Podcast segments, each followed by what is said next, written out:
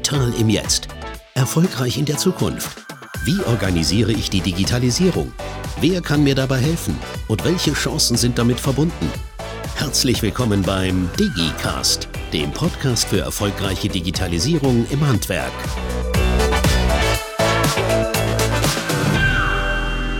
Hallo und herzlich willkommen zu einer neuen Podcast-Folge. Wir freuen uns, dass ihr wieder eingeschaltet habt.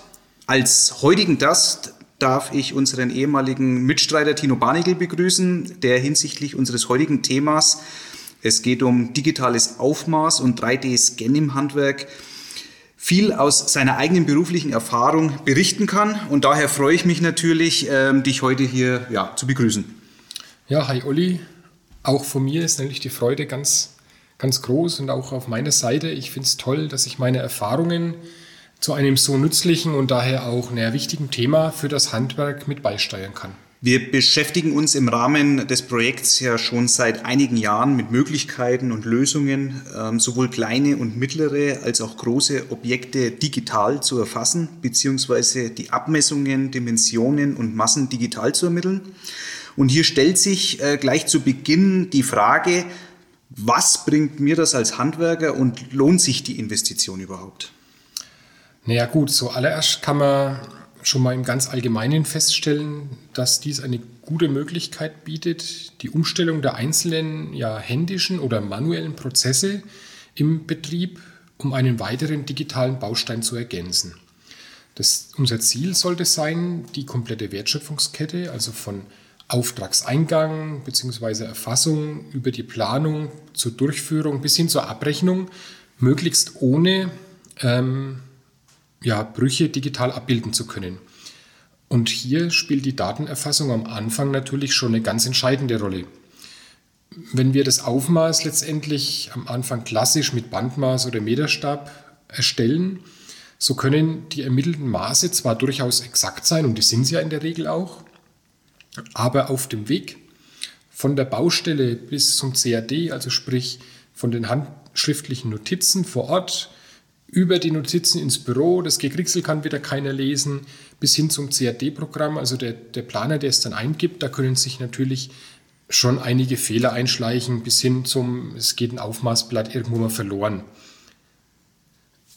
Wenn so ein Fehler noch frühzeitig erkannt wird, dann kann natürlich beim Kunden vor Ort durch eine zweite Messung eventuell noch ein größerer Schaden abgewendet werden, beziehungsweise der wird dann auch abgewendet. Aber wenn das nicht gemerkt wird und das neue Fenster zum Beispiel ja schon gefertigt ist, schon produziert wurde, dann fällt der Fehler erst beim Einbau auf. Und dann ist es natürlich extrem ärgerlich. Loch ist in Wand, es regnet, es pfeift der Wind rein und ähm, das Fenster kann nicht eingebaut werden. Durch ein digitales Aufmaß zum Beispiel lassen sich viele dieser Fehler ähm, durch die fehleranfälligen Schnittstellen quasi eliminieren. Und für den Kunden ist es in der Regel auch noch besser nachvollziehbar, was wir denn überhaupt gemacht haben. Somit kann man also zusammenfassend sagen, die Vorteile der digitalen Datenerfassung liegen in einer präzisen Erfassung bei insgesamt weniger Messfehlern, geringerem Zeitaufwand, schnellerer Weiterverarbeitung, besserer Nachvollziehbarkeit und damit wohl langfristig in Summe bei geringeren Kosten.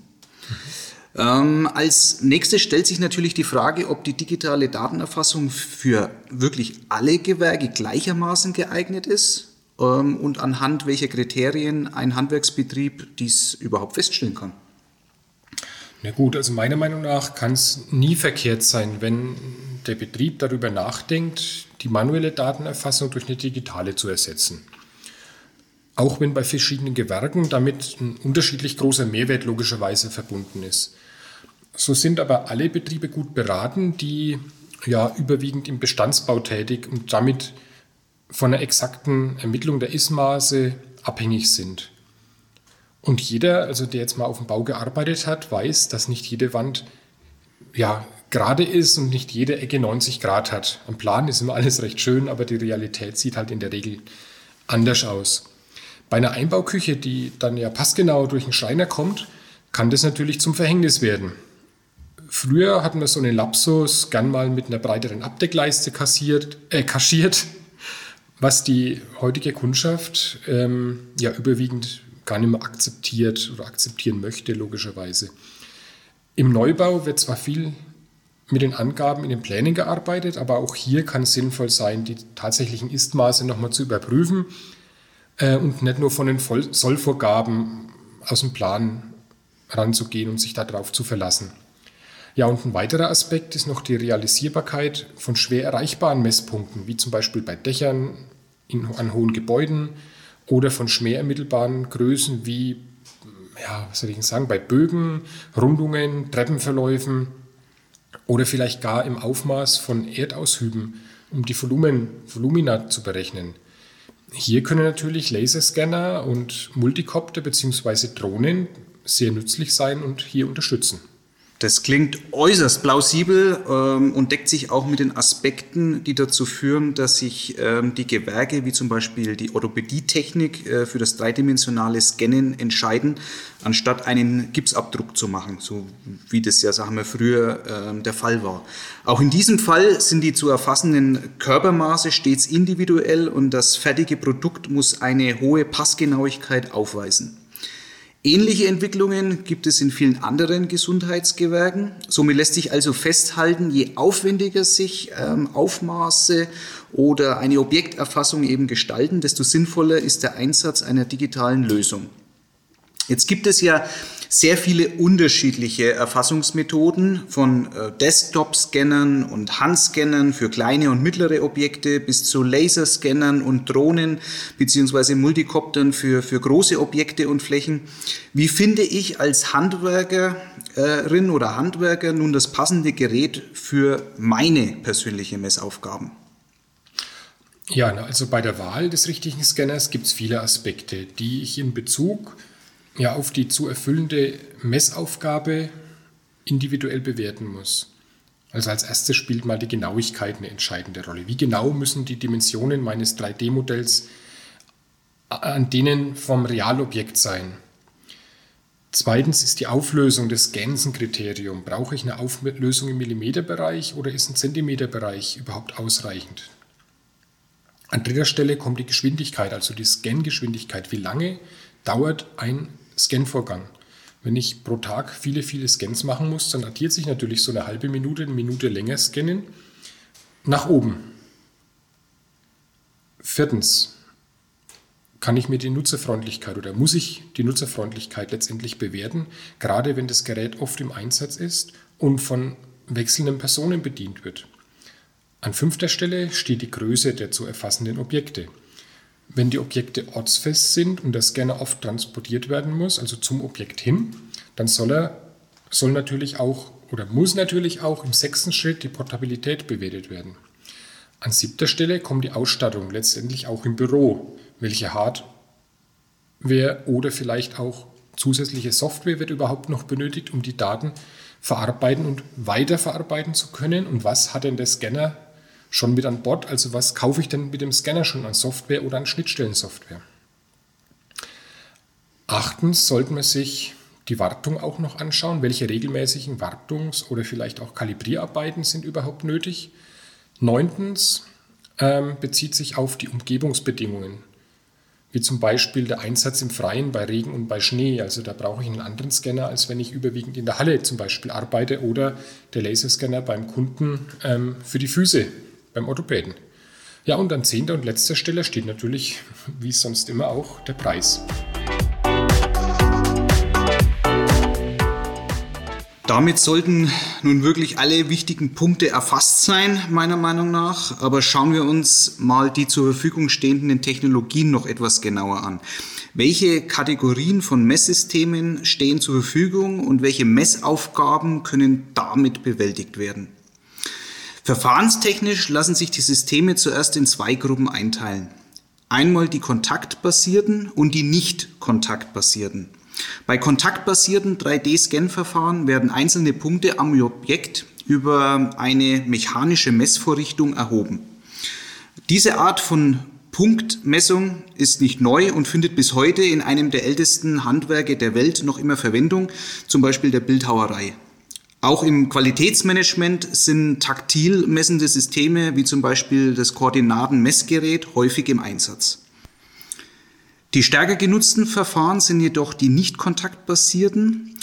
Die unterschiedlichen nicht kontaktbasierten 3D-Scan-Verfahren bieten alle Möglichkeiten, um dreidimensionale Objekte jeder Größe, Form und Farbe zu erfassen und in speziellen Fällen sogar inklusive einer Volumenerfassung. Dabei werden diese Verfahren in ultraschallbasierte Verfahren, radiologische Verfahren und optische Verfahren unterteilt. Die ersten beiden sind aufgrund ihres Technologieansatzes in der Lage, auch das Innere eines Objekts zu durchleuchten und erfassen somit nicht nur dessen Oberfläche, sondern das komplette Volumen. Aufgrund hoher Komplexität und Kosten werden allerdings diese Verfahren im Handwerk eher selten eingesetzt. Die radiologischen Verfahren gliedern sich noch einmal in die Computertomographie, auch bekannt als CT, und in die Magnetresonanztomographie, auch als MRT bezeichnet. Beides wird häufig im, medizinischen Sektor eingesetzt, ähm, um zum Beispiel den menschlichen Körper inklusive der inneren Organe zu scannen. Bei den optischen Verfahren unterscheidet man die passiven Verfahren, welche nur die gegebenen Lichtverhältnisse nutzen, und die aktiven Verfahren, die mit einer Zusatzlichtquelle arbeiten. Optische Verfahren berechnen mit natürlichem Licht aus der Kameraposition die Objektposition. Meist basieren diese Verfahren nur auf der Verarbeitung von reinen Bilddaten. Die beliebtesten Verfahren dieser Gattung sind einmal die Stereoskopie und ähm, die Fotogrammetrie. Gerade in Verbindung mit Multikoptern ist es damit möglich, mit Bildern oder auch mit Filmen aus der Luft eine dreidimensionale Rekonstruktion für Aufmaß- und Volumenberechnungen zu erstellen und mit anderen Messsystemen sogar auch noch zu kombinieren. Bei den nicht kontaktbasierten aktiven Verfahren kommt sogenannte strukturierte Beleuchtung zum Einsatz. Deshalb werden diese Verfahren auch oft unter den Begriff Structured Light zusammengefasst und bedeutet also eben ähm, strukturiertes Licht. Eine strukturierte Beleuchtung kann durch Hilfsmittel wie zum Beispiel Laser und Projektoren erreicht werden. Typische Verfahren sind dabei eben die Laser- und Streifenlichtscanner sowie Time of Flight. Mit dieser Beleuchtung lassen sich äh, beliebige Merkmale auf dem Objekt erzeugen. Im einfachsten Fall äh, genügt eine projizierte Linie. Komplexere aktive Beleuchtungen entstehen über Projektoren. Nicht in jedem Fall muss die Beleuchtung dabei für das menschliche Auge sichtbar sein. Ähm, so verwenden also zum Beispiel viele Tiefensensoren Licht im Infrarotbereich. Vor allem Laserscanner erfreuen sich immer größerer Beliebtheit. Ähm, hier kann uns Tino noch mehr darüber erzählen, denke ich. Na klar, es gibt etliche Messgerätehersteller auf dem Markt, die Laserscanner-Systeme für die unterschiedlichsten Einsatzszenarien anbieten. Ja, je nach Einsatzgebiet arbeiten die angebotenen Systeme mit dem Impulslaufzeitverfahren, mit dem Phasenvergleichsverfahren oder mit einer Kombi aus beiden. Immer mehr Branchen entdecken die Vorzüge des Laserscans für sich. Typische Anwendungsbereiche sind unter anderem Hoch- und Tiefbau, Anlagenplanungen, Denkmalschutz, Handwerk und Vermessungswesen. Ein Laserscanner ist vor allem für einen mobilen Einsatz recht gut geeignet, da die Systeme sehr kompakt sind, sich zügig aufbauen lassen und in der Regel vollautomatisch einen 360-Grad-Scan durchführen. Die einzelnen Scan-Ergebnisse können zum Beispiel direkt vor Ort auf ein Tablet übertragen werden und zeigen in der Übersichtskarte die Umrisse des Raums und auch die Standorte des Scanners aus den einzelnen Aufnahmen. Wählt man dann zum Beispiel einen Messstandort aus, so kann für diesen einen Messpunkt auch eine 360-Grad-Ansicht gewählt werden, zur besseren Übersicht letztendlich. Etliche Hersteller bieten Zusatzfunktionen wie zum Beispiel Bild- oder auch Infrarotaufnahmen über die eigene Laufzeitmessung hinaus an. In den Bildaufnahmen können auch direkt erste Messungen durchgeführt und zum Beispiel Entfernungen bestimmt werden. Die eigentliche Punktwolke kann man sich in der 3D-Ansicht anzeigen lassen.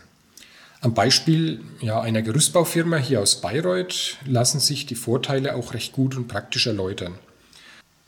Ja, um die Planungen für die Einrüstung des Siegesturms. Das ist ein aus Sandstein erbauter Aussichtsturm hier in Bayreuth aus dem Jahr 1874. Also gibt keine Pläne mehr oder nur sehr wenige. Durchführen zu können, wurde der komplette Turm mit Hilfe eines Laserscanners vom Boden aus von mehreren Standorten ringsherum aufgenommen.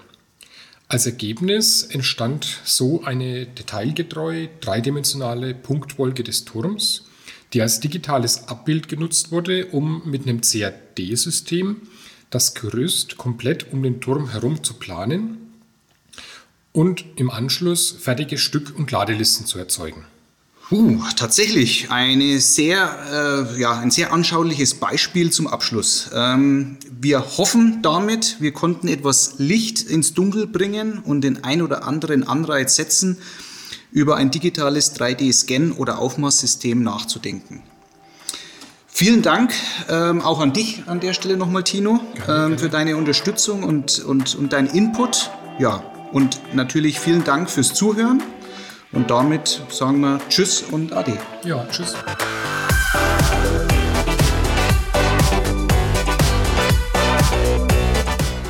Wenn ihr mehr zu den Digitalisierungsmöglichkeiten eures Betriebs wissen wollt, besucht unsere Website handwerkdigital.de oder folgt uns in den sozialen Netzwerken. Wir freuen uns auf euch.